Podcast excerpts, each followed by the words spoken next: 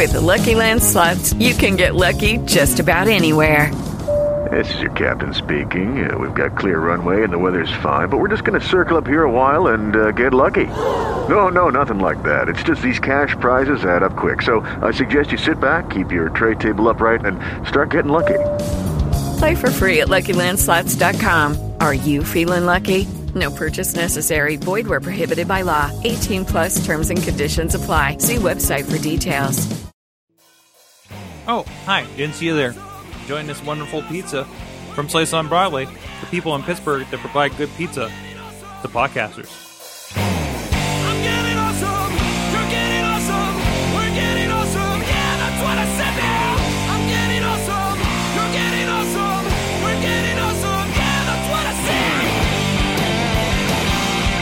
Hey guys, it's Mike Sorg at Sorgaton on Twitter for the Awesome Cast, and this is your Geek Weekly podcast where we talk tech and social media and so much more here at the Mayhem Studios in Pittsburgh, PA. With me on the couch, we got everybody in the studio! Yeah! Everybody, the entire world is in the studio! We don't have enough pizza! Help us, Slice! With us, of course, back in the studio, in Studio E. No, that's the other one. John Chichilla! Who am I? There he is. There I am. There's TVs everywhere. At Chilla on the tours. Yes, you're kind of surrounded by them. This is the first time both of you have been here at the new location around the corner from where I usually have the couch. So you look very tan. I've been working outside. I've been working outside. Also with us, Katie Dudas. K Dutters on the Twitter joining us as well back in the studio. How you doing? I don't look as tan. I need to work on that. You need to work on that. Also, I need to turn your mic on. Oh. Well, hey, guys. That's me. No, that's a good word, Tad. I just need to turn it on. There you are. Hi. So, like I said, this is the Awesome Cast. We like to talk about all the geekery and technology that's got us interested over the past week. All the news, awesome things of the week, so much more. You can tell us your awesome thing of the week on the Twitters at Mayhem. I'm not Katie. There we go. Everybody wants to meet me. On Twitters, at AwesomeCast. Of course, you can look up the Awesome Cast on Facebook and Google Plus and all kinds of places. And let us know what you think. And please, you can join us here live at live.awesomecast.net every Tuesday about 7 p.m. Eastern Time, just kind of shoehorned in amongst 5 other podcasts on Podcast Day. You can come home from work, get some pizza from your place of choice, or if you're close enough, sliceonbroadway.com, and just join us for the entire night to talk all kinds of methods of geekery here on the Sorgatron Media podcast universe. Thank you, Matt Carlins, for that idea. So let's get into it with our awesome things of the week. What do you got for us, Chilla? What do I got? So I just went to Comic-Con, WizardCon, Philadelphia. Mm-hmm. And it's interesting because over the last couple of years, I've gone to that con, and there's always people there passing out these little business card type things for Con TV. And I was like, yeah, whatever, throw it in the bag, keep going. And I think 2 years ago, I got one, and they were like, well, our website isn't created yet, we aren't legitimate yet, but here's a card to remind you.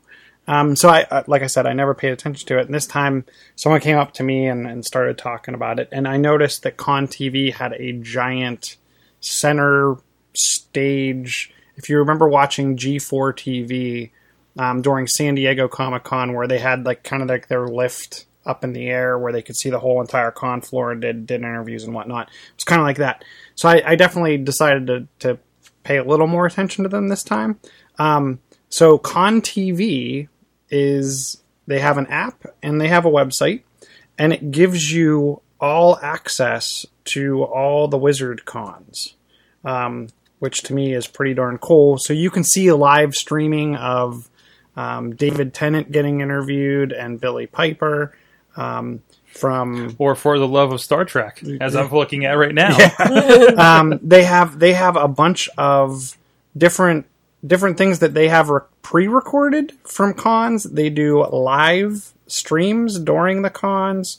They also do B movies and their favorite trailers. There's old school Saturday morning cartoons. Nice. Old school TV shows like 21 Jump Street. So they actually got rights to some weird old stuff, or maybe stuff that's out of copyright. Yeah, so it's interesting because it's free with advertising, mm-hmm. or you can pay a small fee and watch without ads, which I think is a pretty good idea to get people involved. And who wouldn't want to watch shows or movies like A Very Zombie Holiday, or where was the other one? There was a B movie that just made me laugh. Bikini Girls on Ice. Whoa! Which is a women's college soccer team is on their way to a bikini car wash fundraiser. They decide to set up shop in front of an abandoned gas station on the edge of town. Little do they know the place is a stalking ground for a homicidal maniac. So there's a lot of interesting things on here. What I'm actually interested in, because obviously the different cons are going to have different famous people there. And different interviews with those people. Also, the interviews and Q&A sessions can obviously change from city to city. And I know a lot of them, they actually have taken the same person and done their Q&As from Tulsa to Vegas to Philly to wherever they're going. Wow. I thought it was like maybe they'd have some weird out-of-print kind of stuff. They have Voltron Lion Force and Legend of Zelda. From the 80s. Whoa, that's crazy. So it's for a free streaming with just general geekery. Mm-hmm. I'm pretty darn impressed with their catalog. And like I said, I was waiting in line for Stephen Amell's autograph, so I missed one of the cosplaying things that I wanted to workshops that I wanted to go to. And I looked on here, and they do have recordings from other cities of the same workshop. Mm-hmm. So obviously, I don't know if they're going to post Phillies or not, but at least I can get some of the content that I missed. Nice. So nice. I'm very excited about this. And you almost need something like this because they are so big. You were saying how it's kind of become busy like the New York Comic-Con. Yes. Ones. So, I mean, you really do need that to kind of check it out. But also, there's the experience, but there's also the I can really just take it in here, much like E3 or something like that. Like, I do better serving, say, Awesome Cast or Insert Coin Begin, just sitting at home and taking in what everybody else is reporting and responding to that and watching the live streams and everything. I almost think that, I think, too, my experience is at PodCamp. Mm-hmm. And I can only imagine what goes on in other cities for PodCamp because it's all kind of homegrown concepts that are brought by local people. Mm-hmm. And with that, wouldn't it be interesting if PodCamp could do something like this where there was PodCamp TV and you had every city's every classroom recorded? We're not nearly as organized to do that. Well, no, but you would have to organize Pittsburgh and every other city that does it. And obviously, this is a company that spun themselves up to do just that. And there's so many cons between Wizard and all the other ones. There's plenty of content. Right.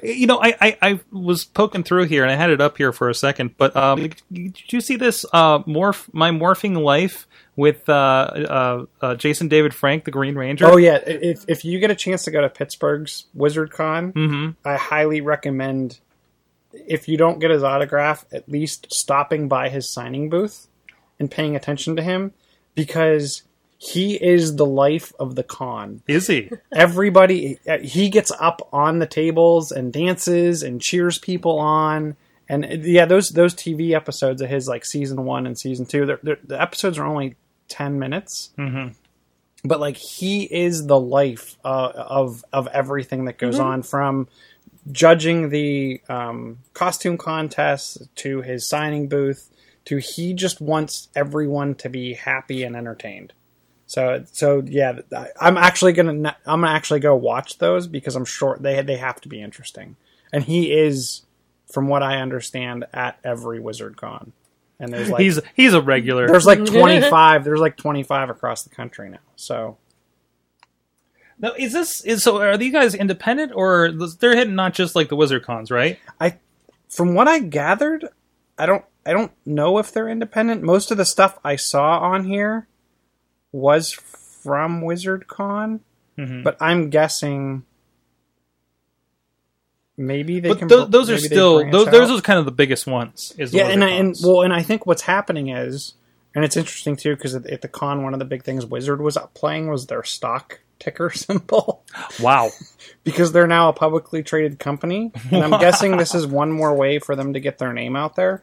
But the other thing they've been doing is going into cities that were either having problems organizing their con or going into new cities where there weren't a con, where there was a need for one, and they're spinning them up. Right. So outside of like your San Diego and your New York, I don't know, and grassroots. And looking how big, you know, both of those you named are, you know, there's room for this. There's obviously people are swarming towards these, so there's enough in between for people to say, I don't know if I can go to New York.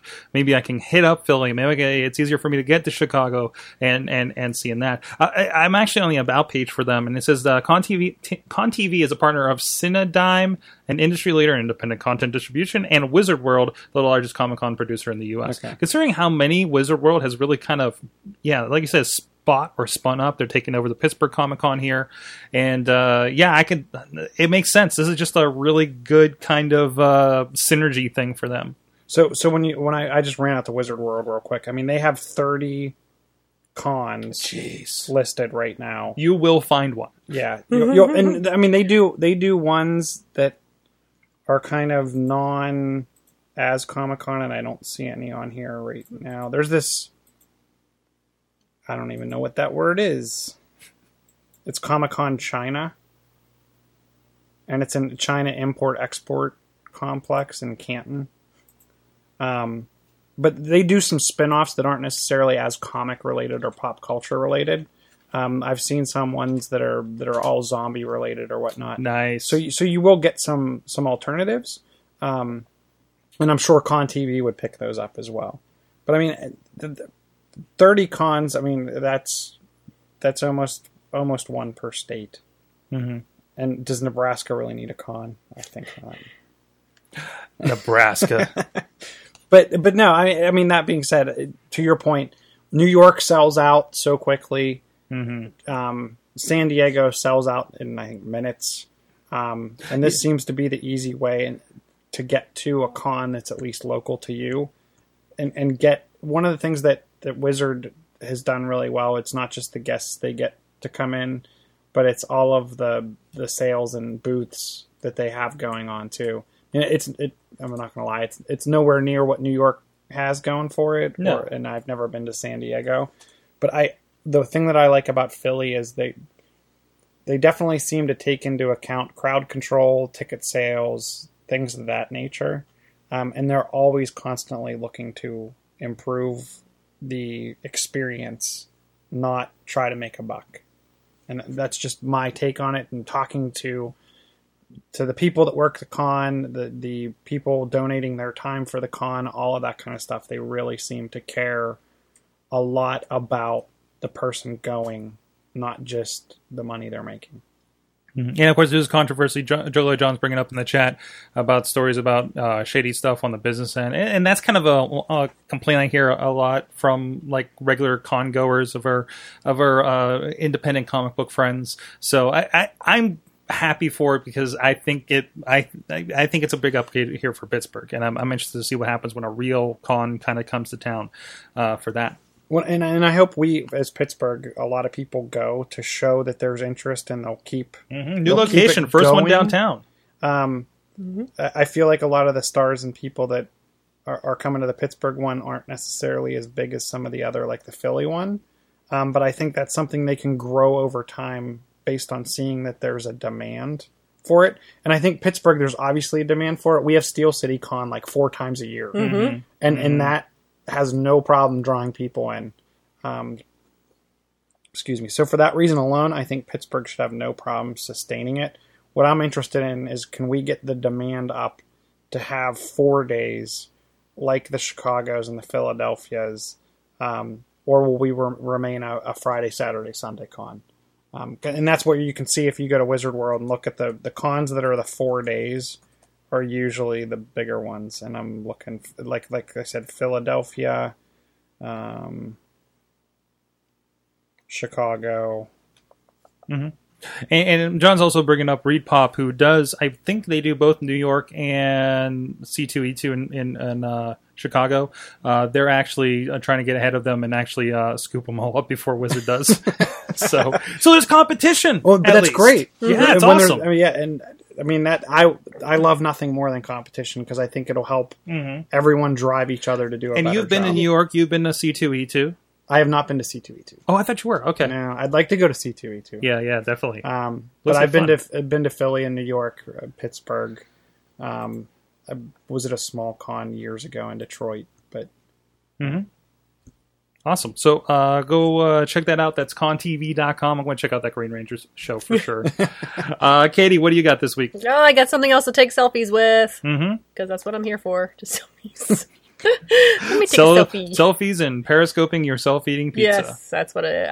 It's Lily. It's a new drone. Mm-hmm. And it's a little drone about hand size. And to activate it, you literally throw it in the air. And you've got a little tracking device that you hang on to. And you can either program it to go in front of you, or alongside you, behind you, or go around you. So it'll follow you as you kind of do your actions. Right now we're watching on the screen. There's a guy, I think he's snowboarding, and Lily is following him. It goes full HD, 1080p. It can only be airborne for about 20 minutes, and then when it lands back in your hand, it kind of lands very soft in your hand. It's waterproof. And I like this one where the guy just throws it off a bridge and it kind of swoops back up to take his video.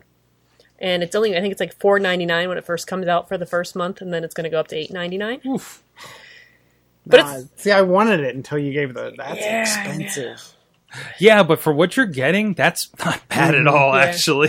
The batteries aren't changeable, so you're stuck with the recharge in between. Can you manually control it, or it only goes in follow mode? It only kind of goes in follow mode. You could change from the follow to beside you to lead mode to side mode, and then you could do like a loop mode, but it just kind of centering on this beacon. So you're not controlling it, you're not doing anything. It just kind of goes out, does a pattern, and comes back, regardless. Mm-hmm.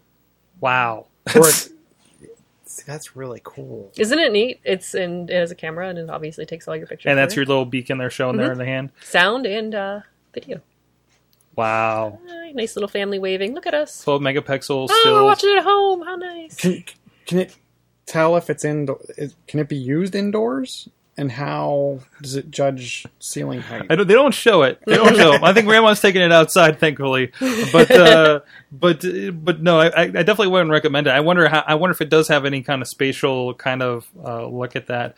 But that's really cool. This is kind of.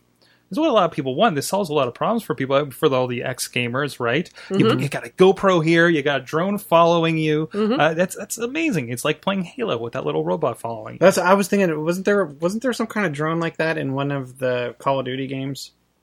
You kind of launch a drone and tag other players and there's the hunter killer drone, which you just throw and it finds somebody and blows them up.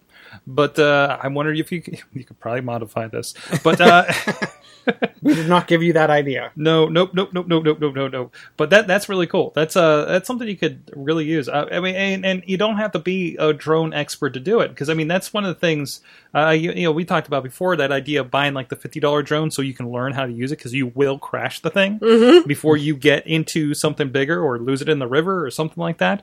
I think about that every day when I take a train across the river. It's like, I'd love to have a drone and blast around in the city, but I don't want to crash into a river by accident, especially around here. I'm looking at the FAQs, and one of the questions is, can I use Lily to spy on my neighbors? Lily is always pointing at you and less than 100 feet from you. Pro tip, best shots are at the 10 to 30 foot range. Also, Lily's motors make noise, so other people will most likely notice. You are better off climbing a tree and using binoculars. I like these guys. There's some show I watched where they were getting buzzed by a drone and they were like shooting it out of the air. Just like in their backyard or something like that. But that was a Modern Family. Was it Modern Family? Yeah. I could see that. Yeah, I could see that. Awesome. I love these guys. Where can I not use Lily according to current FAA guidelines? Near airports, .. That's right. I don't think that's really enforceable, it always throws me because, for commercial use, drones you're not able to use them yet. But I've been seeing, people, finding on Twitter or LinkedIn stuff, like the people that specialize in shots with the drones. So are they just kind of hoping nobody notices? Or, I'm not really an expert. We didn't get our friend from Identified Technology in here and clear that up a little bit, because I'm sure he's a big expert on that by now, since that's really his business. So I wanted to if you want to check it out, lily.camera. Mm-hmm. I love these domains that are popping up lately. There was some camera. I've never. There was another one that was like .document or something like that I got hit up on the other day. These domains have gone insane. I knew they were selling a bunch, but now we're starting to see a lot of those kind of pop up. And you're seeing that you see something like Lily.camera, and you're like dot what? What's the next thing? I'm waiting for a definitive .3 letter thing, right? But I don't know. So Lily.camera, if you want to check that out, again, $500 plus, I think it was like $20 shipping to start with. So, I mean, that's not bad. If you got scratched for something like that, one, you're probably way into this stuff already. But that's not bad for everything that it does there. Yeah, $20 shipping, that's all it takes. I guess it's a pretty tiny device, $5.19 afterwards. So I got. We talked about this before. You remember we had talked about Z before, who had the iPad around PodCamp last year and was filming a lot of things and using this app called TouchCast. She showed me briefly. I actually got to visit.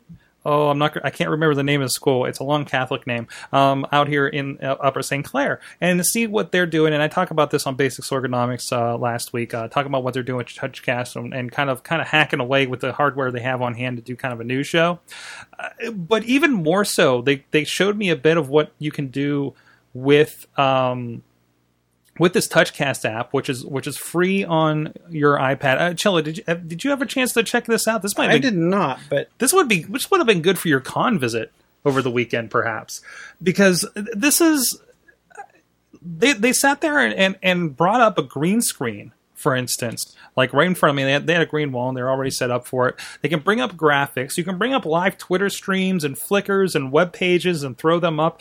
This is apparently a Will.i.am video that was done entirely in this application, and which I want to find out how they did that tracking, because you see it kind of zoom in on the green screen and him sitting there. How do you do that tracking? If it does something like that, it's really powerful and something I need to pay another $300 on Wirecast in order to know how to do, But this is all brought in through the app. These videos, you can bring on a YouTube video or something. And it's pretty slick. And the idea that you can, take one of these, get a nice holder, put it on a tripod. They actually did this Monday. There was a tech ed conference, I think it was in the state, where they went and they're doing interviews. And they have a good microphone, a hand mic that you can hook up to it. And they have everything they need right there. This thing is doing everything that my Wirecast, with all these graphics you see if you're on video with me and the picture-in-picture, on an iPad at a pretty good clip. And it does it in post? No, it does it live. And this is where I kind of had the problem putting two and two together to get what I would feel as decent footage of the con. I feel like if you're going to ask anyone a question, I can't sit there and hold my phone up, right? Right. And I feel like you need two people, at a minimum two people, to do that interview and control the whole concept. Right. So just like this, you're going to need more than one. So you can't be controlling TouchCast while you're doing the cast. Unless you're interviewing somebody off camera. Right. And you're stationary. Yeah. I could see it being not too bad, and I'm tired. Like, you still need it's like you still need a camera crew, but you don't need a camera. Right. Like, everything is done in there, and it's done like you're, whereas, even if you have a camera, you're going to shooting something, you got to bring it in to Final Cut to do this, to do the video. And she's actually, and I'm wondering how they're doing this, because it looks like she's actually controlling the videos on her iPad. So I'm wondering if there's some kind of remote feature as well that will kind of port into it. And you see she brings up this Twitter feed in the corner. She brings up a full web page. This is all being done live in the application. And you can queue things up to see, that's so nice. You can queue things up in advance and pop them up as you go and resize them. It's really interesting. And again, it, like, kind of a nice one-stop place that you can do all this stuff, and it's free. There's this interesting thing where they have some kind of alignment with UNICEF, it seems. And mm-hmm. and even when you get in here, there you can put polls in there, and they only work, the interactivity for other people watching only works when you're on their site at touchcast.com. You go into the account, but you could actually put quizzes in the video. So I'm like, so you could go in and make an interactive video quiz situation, just an interactive test of some sort like that. And she's like, yeah. I'm like, well, that's what I spent 3 quarters trying to figure out how to do in Director, and now your kids are just doing it here in middle school, you know? So that is, it's really awesome. I have a feeling I'm going to push things on my iPad 3 if I try to do the green screen on it, but already kind of poking around with it a little bit. And unfortunately, I'm trying to get the screencast. It was working before, but to show this off a little bit. But pretty cool. It's TouchCast. It's for iPad, so even iPad minis. They were pretty handily kind of switching out between iPad minis and the iPad Air. I don't know which edition it was, and it seems like it was handling it pretty well. And it was the first edition iPad mini, which isn't that comparable to an iPad 2. Am I mixing that up a little bit, Chilla? It's the iPad 2 screen with the probably like a 4 processor, yeah. I think. Okay, so that's pretty... screen resolution, not the same screen, because obviously the screen size is different. I think it's the same resolution as the original iPad, yes, to your point. Mm-hmm. Not the Retina display. And then it has the processor of the iPad 4. So to your point, I mean, if they're pushing that out with that... You might get here's the problem. You're going to have a problem on a 3 pushing green screen because it's GPU intensive. Oh, and that's yeah. where the 3 shortcoming was. And it's really nice because it's not just that one click green screen. It is like you can go in, and if you've ever done green screen before, if you just hit the green and like the kids are actually wearing the school uniforms are like a dark green, so they automatically have a little bit of fade out with that. But you can go in and adjust that, and you can fill in the holes and everything. Can you record and do any post, or is it all... Like how I don't know how the post works with it. I think it's mostly in line, but no, you should be able to go back and post a little bit and do that too. But it'll at least do a local recording. Yeah, it drops it all in local. Nothing streams. So that's their big problem is they can do all their newscasts with it, but they have nothing to stream out to everybody live for homeroom. And that's what we're trying to figure out because they have slow enough computers. They have Wirecast. They can't put it on like a 2009 iMac, you know. So they're just hitting this technology barrier. What we ended up doing was saying, okay, you're going to need them to unlock Twitter, and we're just going to Periscope your newscast out, and at least you're using it for now, and you're streaming, and the kids are doing something live because that was the big thing. Is no, they were pre-recording and posting the videos, but nobody was checking them out. They need to see them like there that morning, basically. I wonder if they use something like, what did I cover last week from Air Squirrels? Reflector. Mm-hmm. I wonder if they reflectored it and mirrored the display probably isn't the same thing that it's recording. Huh? You know, actually, we brought this up. This is one of the... We were trying to figure out all the different ins and outs of how they could do it. Reflector was brought up. I think she's experimented with it a little bit before. But again, like you would lose that quality a bit. Yeah, and I think generally they just don't have computers fast enough that would be able to pull a reflector and stream it out to YouTube Live at the same time. Mm-hmm. So, but their ingenuity was fantastic. So cool. But again, go check out Basic Sorgonomics at Sorgatron.com from last week. I really kind of get into that. I think it's Friday's episode if you want to check that out. So, and actually, if you poke around touchcast.com, here's a one of the interactive ones. I can share this TouchCast replay. Again, our stuff, but it's all kind of built in and stuff. And this is actually one of the kind of inspirational things and shows you how you can share stuff and really kind of get into it. So a lot of fun. And they have a desktop version coming out. They do? For Windows. Oh, jeez. Windows 7 or 8 with i5 or faster. It's a beta right now. Mm-hmm. But no, I'm thinking, I don't know. I might want to start something up with this.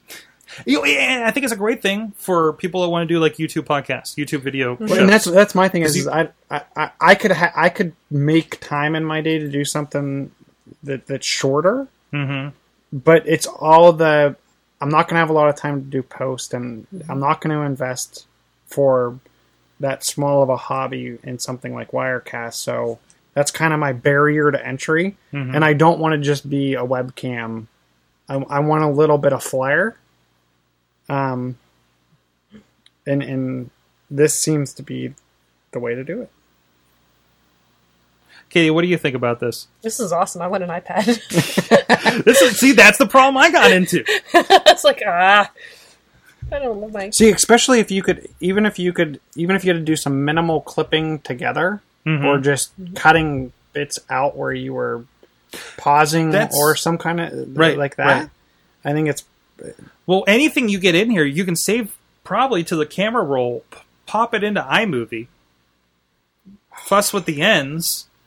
I mean, we did a thing just a couple weeks ago where we shot a how-to video, put it in iMovie on an iPad, and just did the thing right there. Mm-hmm. You know, I mean, and this is adding a lot of functionality on top of that. I mean, what I do here, like what I'm doing for this show, you got all the fancy graphics and stuff. I'm live switching with you guys. I'm bringing up graphics over here. And then it's done. So TouchCast becomes that function for you. You've already done the graphics as part of the video. You got to set it up in advance, whatever you're putting in the video. Well, and I think that's fine. I mean, I think in those cases, you, for this type of what you're trying to do, you need to have some kind of outline and plan. Mm-hmm, mm-hmm. It's not like you're just shooting from the head. And if it's something you're doing on a regular basis, you have that lined up, you know? Mm-hmm. Every day when I come down here in the morning, it's like, okay, I have this story, and I put it up here, and I drop it up in that graphic over there, and we're good to go, and we talk about it, and it happens, and I put the graphics on at the end, which basically is just drop it into a template. You can create a template in iMovie that has your intro and outro graphics, say, if that's what you need to do, and just drop this video that you made here with all your on-screen graphics right in there, and you've just streamlined it, pushed it out to YouTube.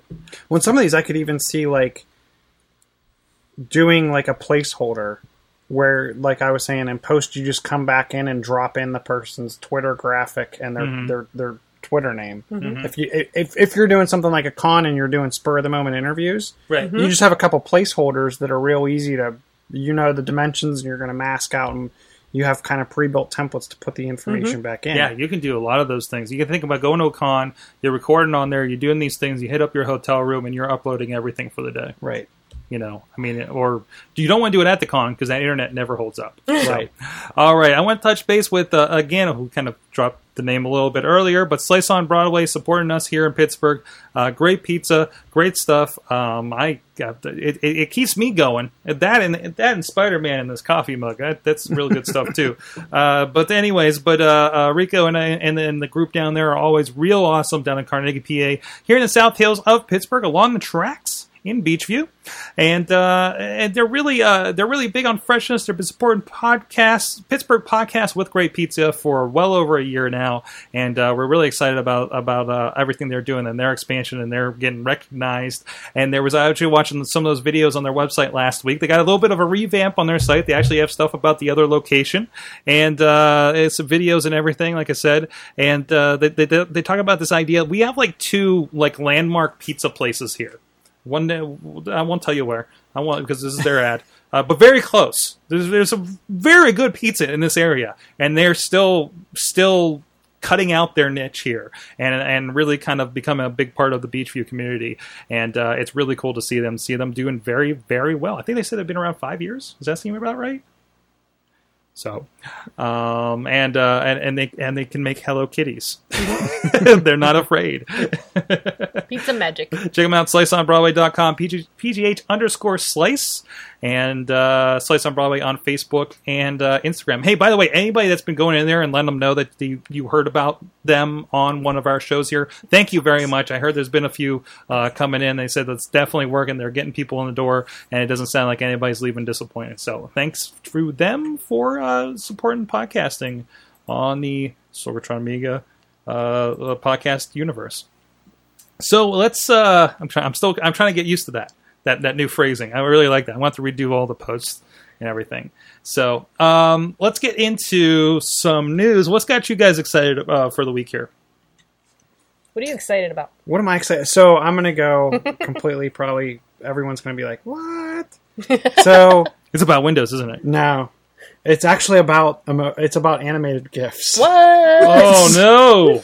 So I've become obsessed with, and I'm probably don't even pronounce it right. Giphy, G I Could be Giphy. I don't know. Could be Giphy. Sounds too much like peanut butter to me. Yeah, it's Giphy.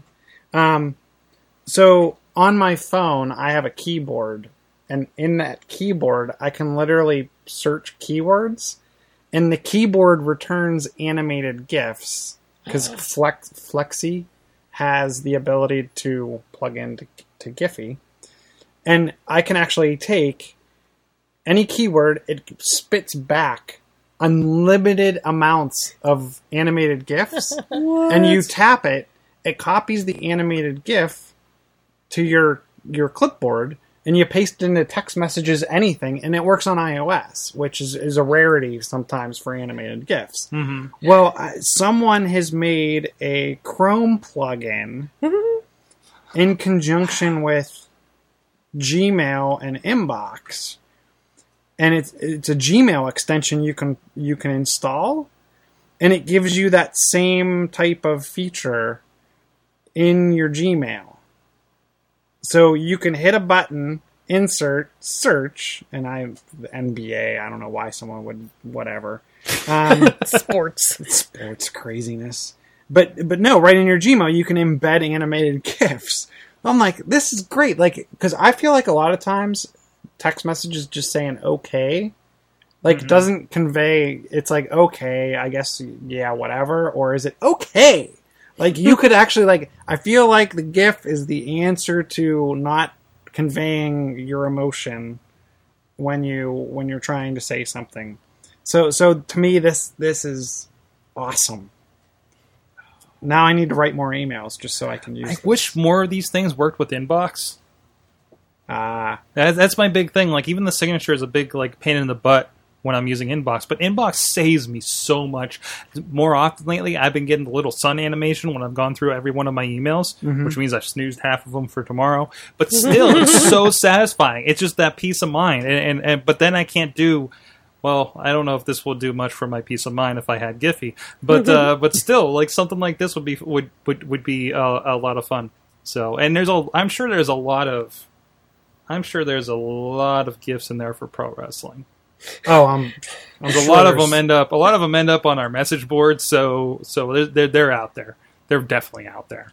So awesome. So you go to the Chrome extensions and you just look up Giphy, Giphy. Yes, and it should come up right away. I found Giphy for Gmail right away, and I have added it to Chrome, and we'll see how that goes. I want to refresh my inbox here and see what happens. So how does it? What do you press in order to bring something up? There's a little icon. It's a little icon at the bottom. So let me like, if you go back to that TechCrunch article, it shows you. There's an insert from Giphy icon. Okay, so right, it's over. It's down there actually by that send button. Yeah, it'll pop up. And it's kind of this colored. It's kind of this colored icon. So, oh yeah, I see it in Gmail. And their search engine's pretty good.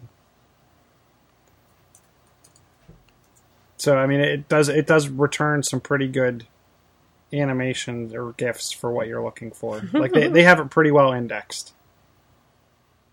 Yep, there's some WWE stuff. We're good. Yay!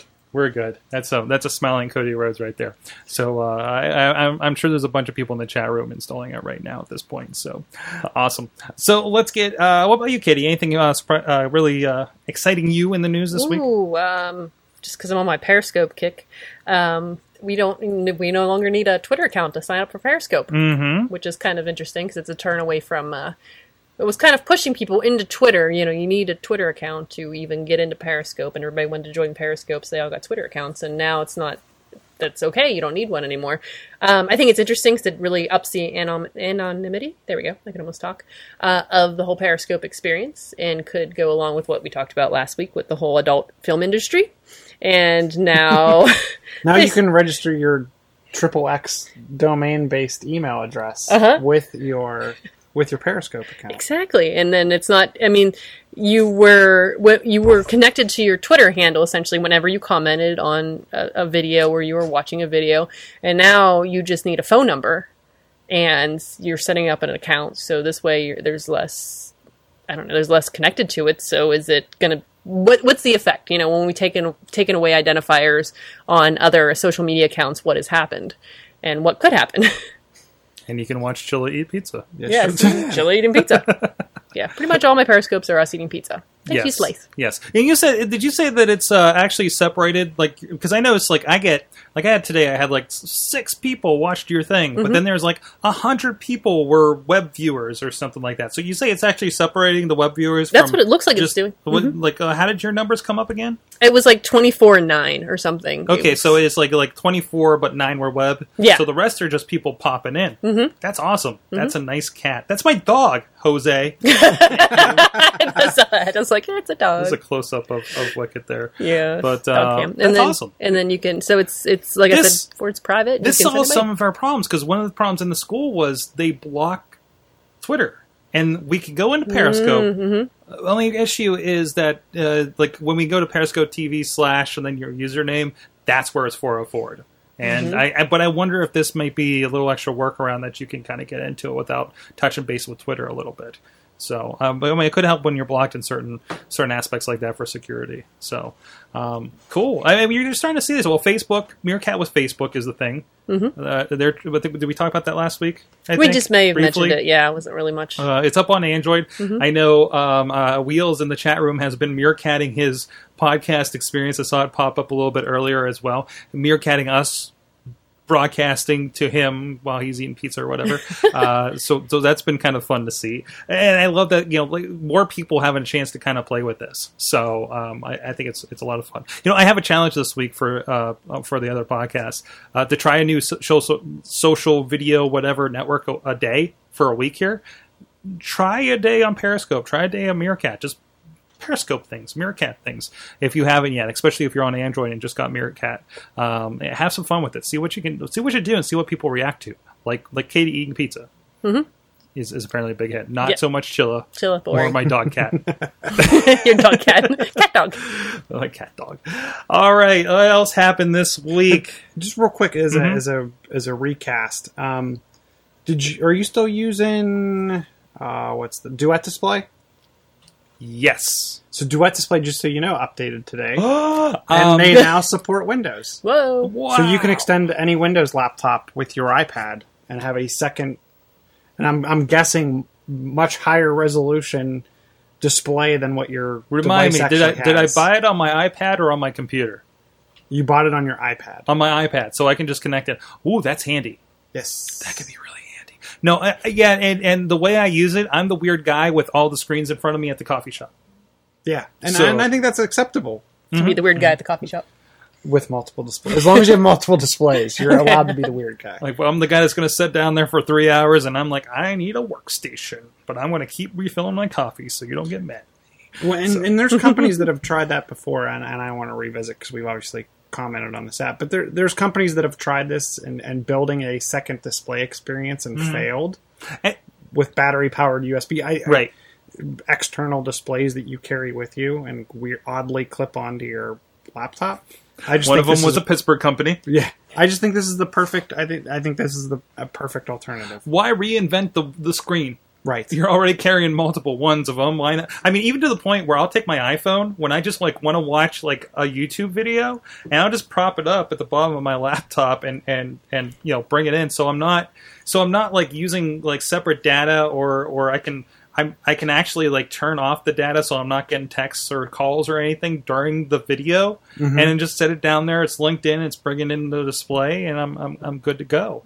My only issue is I keep losing my connection on my iPad. I don't know if I just have old bad cords or something, and that gets really annoying when it like keeps popping everything back and over and refreshing your screen over and over again.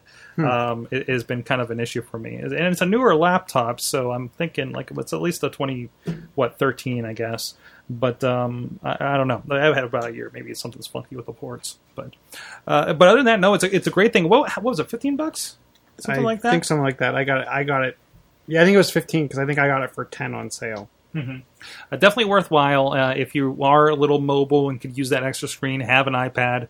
It would be nice if they do kind of cross over and give you an Android version eventually, and maybe they are working on that. Yeah, but maybe not because they're ex-iOS developers, aren't they? Are they? The guys that made that are ex-Apple. That's right. So it's something about like the Apple drivers that makes it work. So, yeah, but at least on the maybe on the iPad side, and of course they're bringing that over with the PC too. I mean, we're seeing the same with Reflector. Reflector was what was it? It wasn't OS X only, because I noticed I could download a Windows version when I went. But it was iOS only. But it was iOS and see, that's where I think. So you have AirPlay on iOS, which is standard across iOS and Mac. You don't have that. You don't have Chromecast standardization until Android 5 Lollipop, and it's only supported if the manufacturer enables it. So, like, my Samsung Galaxy S6 doesn't have it out of the box. And then you have Windows phones that use Meerkat. Mm-hmm. So, and some Android devices that have also put in the Meerkat or their own dongle-type solution. So I think that's why... I think you're going to see more companies adopting other technologies as they become more standardized. So now that Google has pushed forward with the Chromecast dongle and the ability to cast from the default OS, I think you're going to see that capability. Certainly. Especially if you wanted to... I think it's even more for if you wanted to try to show or upplay a capability on a Chromebook, and you wanted to show it to an audience, you really can't take a Chromecast and plug it into a projector. So this is the way to do that, right? You take your computer, plug it into the projector, Chromecast from the Chromebook to Reflector, and then that's up on the screen. Or share the screen via WebEx or whatever remote viewing solutions you're using. Mm-hmm. All right, I want to touch base on two really quick stories. One important, one kind of fun. First of all, CHIP. Have you heard of CHIP? One of you guys put this in here. But the world's first $9 computer. For $9, you too can own a computer. So this is like the next step of like Raspberry Pi, right? I think it's a smaller version of Raspberry Pi with a lot of the same feature, functionality, capability. Mm-hmm. And I'm trying to find... There's not much video. You have to get something else in order to, like, you know, get HDMI or anything like that. But, you know, it's pretty much like, I think it's a composite port or something like that. But, you know, again, for Internet things, they're actually sold out from, I think, the December and the January shipments already. So you probably won't get it until, like, May if you want to get one now. According to the story that you put in here from CBS San Francisco, they... One fun video, by the way, that they got going on here. It's kind of cool. A lot of movements, a lot of fun. But it's a gigahertz processor, 512 megabytes of RAM, 4 gigs of storage. That's pretty good. It surpasses $50,000 goal by nearly $1 million. Wow. Yeah, and I think you can get an actual modified version that has like a keyboard and a little screen. Mm-hmm. And it actually makes it look like an old school BlackBerry, which is kind of fun. It does. Gives it that retro look. That's awesome. So I don't know. This is one of those things where I feel like you can get devices at that price point where you were talking about, you know, trying to do something for a school to stream to every room. Mm-hmm. With a little bit of ingenuity and $9 a classroom. You can do that. That's within a school budget. Yeah. That's where I feel like a lot of these technologies giving people that either are less fortunate or are trying to do things en masse on a budget tools to build a computer or to even get on the internet. This is going to be the solution. And mm-hmm. Like I said, at $9, I'd like to see them almost do something like one laptop per child where they're mm-hmm. 20 and for everyone that you buy for yourself, they're donated, or maybe nonprofits get it at the $9 price point. Normal people like me and you get it for $20, and every time you buy one, they donate one to somewhere. That'd be awesome. If you start doing that, that was my idea. But no, I think this is where we can really take technology forward. And I think, like we were talking mm-hmm. about with Elon Musk last week, going to people to ask them for help, and getting kind of that crowdsourced piece of information. This is leading us in the right direction. And for every step forward, we go about 3 steps back because we can't have nice things, Chilla. Like a map editor? Like a map editor. because Google shut down the Maps editor after the Ping Android debacle. I don't think we talked about this on the show, but yeah. So apparently they're using the there's the green that would indicate a park or forest, and apparently somebody made an Android Google Android Ping on an Apple. So and it's funny because this news broke in the early hours of the morning when it did break, and I can't remember what it was, but I think it was on a Tuesday because I saw it and I thought, oh, we should talk about this in the show. But they ruined it for others, and B, this is just poor taste. I mean, you could have used this theory to get a lot of better ideas or concepts across, and you decided to make it's like the Calvin and Hobbes peeing on the car logo. I mean, come on. I could have seen. And the interesting thing is what I'm surprised is either they took the map editor offline immediately, because this made headlines all day long in the tech world. I can't believe that there wasn't a runaway of these types of occurrences all over the place after this got posted. So. I don't know. I'm surprised there wasn't a big Chipotle ad somewhere across the U.S. Chipotle. There you go. That's taking advantage of this. And that's where they could have done, this could have brought forth a lot better ideas other than... They'll have to work it over, at least until this cools off a bit, right? So, all right, stuff going on. TEDx Pittsburgh is happening very, very soon. Get your tickets. Actually, the after party tickets just went on sale. They're going to be down the road at Space Downtown, so go check that out. That's May 23rd. Go to TEDxPittsburgh.org for more information. And also check out the awesome chat. I talked to Chris Daly, over one of the co-organizers of the group over there, so please check that out. Also, this week on Awesome Chat, I talked about the guy behind Clamor, the mini podcasty app that has been really kind of taken over as far as the podcast community. There's been a lot of discussion about it. It's about 18-second clips. Think of Instagram for audio. And it's actually got a really powerful multi-track editor in it, too, for such a little app. So Clamor, without the E, if you want to check that out. And this Thursday, check out our posting and our talk about that. And let's see. Of course, please check out the Sorgatron Media Creators newsletter over at sorgatron.com. Create Festival coming up June 10th through 12th here in Pittsburgh. To WWDC, June 9th. The epicenter of change, Chilla. Of course. Of course. That's what Apple says. Apple said it, and it shall be. Google I.O. May 28th and 29th. WordCamp Columbus in July 17th and 19th. And, of course, we should really plug in when it gets closer to Pittsburgh Comic-Con, because we'll be talking about it and participating in it. That starts the weekend of September 11th. And we have a date for Chachi Plays. August 11th, I think it is. Early August. The week before PodCamp, of all things. And, of course, PodCampPittsburgh.com. Dates, well, that date's not right. It's like the 8th. I think it's maybe the 8th, maybe the 9th. Anyways, PodCamp Pittsburgh is the weekend of August 15th, but we're going to be doing Evening with PodCamp with Chris O'Connor from Libsyn joining us at the hardware store on May 27th. Did I get everything, guys?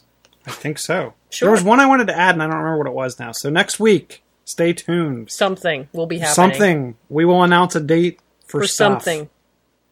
For stuff. Thanks. Awesome. Chilla, what do you got going on? We'll see some pictures soon, right? Just being mobile. Yeah, I'll definitely be posting pictures. Obviously, Instagram's pretty darn popular, so if you look at Wizard World Philly, I think is the hashtag. Tell us about this Instagram. This Instagrams. No, but I'll tell you what, that was the one... The one thing how I was actually keeping up from the con within the con was looking at people's Instagram feeds. Nice. So I'll be definitely getting some pictures up out there. I'm John Chichilla on the Facebooks, Chilla Photo on the DeviantArts. Awesome, Dutters. What about you? You're done. You're done with school for the moment. Well, yeah, until like the end of the week. Like just pause, moment, done, gone. Back Did in you school. Fail something when you're in summer school? No, sorry. No. That'd been funny, though. Summer school for this. No, I have one class left this summer. This weekend, I'll actually be out in Philadelphia for a masquerade party at the Eastern State Penitentiary. Ooh, that sounds like fun. So I'll make sure, maybe if you guys are nice, I'll bring you back some videos of the shenanigans. Just Periscope it. Yeah, I will. Follow my Periscope. I'm going to do more than eat pizza. Awesome. Go check. Are you going to hang out and talk about cats with us on Boss Battle? I may. There's this cat game that's in Japanese that's been taking over since lunch last week. Yep. Destroyed our lives. Destroyed a lot of lives. We'll talk about it briefly here on Boss Battle. Check out everything else. I hit the mic. Excuse me. Sorry about that. Awesomecast.net. Follow us, Awesomecast, on Twitter, Facebook, Google+, and, of course, live.awesomecast.net. You can join us here about 7 p.m. Tuesday nights Eastern Time. And please check out all the things and subscribe to us. Hey, there's a lot of stuff adding to iTunes and Stitcher here in the coming week. So go search for Sorkatron Media and please just follow everything. Just subscribe to everything. Rate it while you're at it. It's buy one, get one free. It's buy one, get one free on the iTunes store. So, and why, you know, rate us, please. It helps. It helps other people find the show. If you're digging the show, and Chilla's going to throw down the mic. He's dropping the mic over there. See, it's so nice not having headphones. We could just totally hit things, and it doesn't bother any of us. Yeah, it's completely. It's only going to bother you guys at home. It's completely okay. If you rate, you know what you should do. If you rate the podcasts, they're all free. This is true. Go and rate them. This is not untrue. And you can download them all for free. Thank you to our awesome chat room and rocking with us all night long. You've been our awesome audience. Have an awesome week.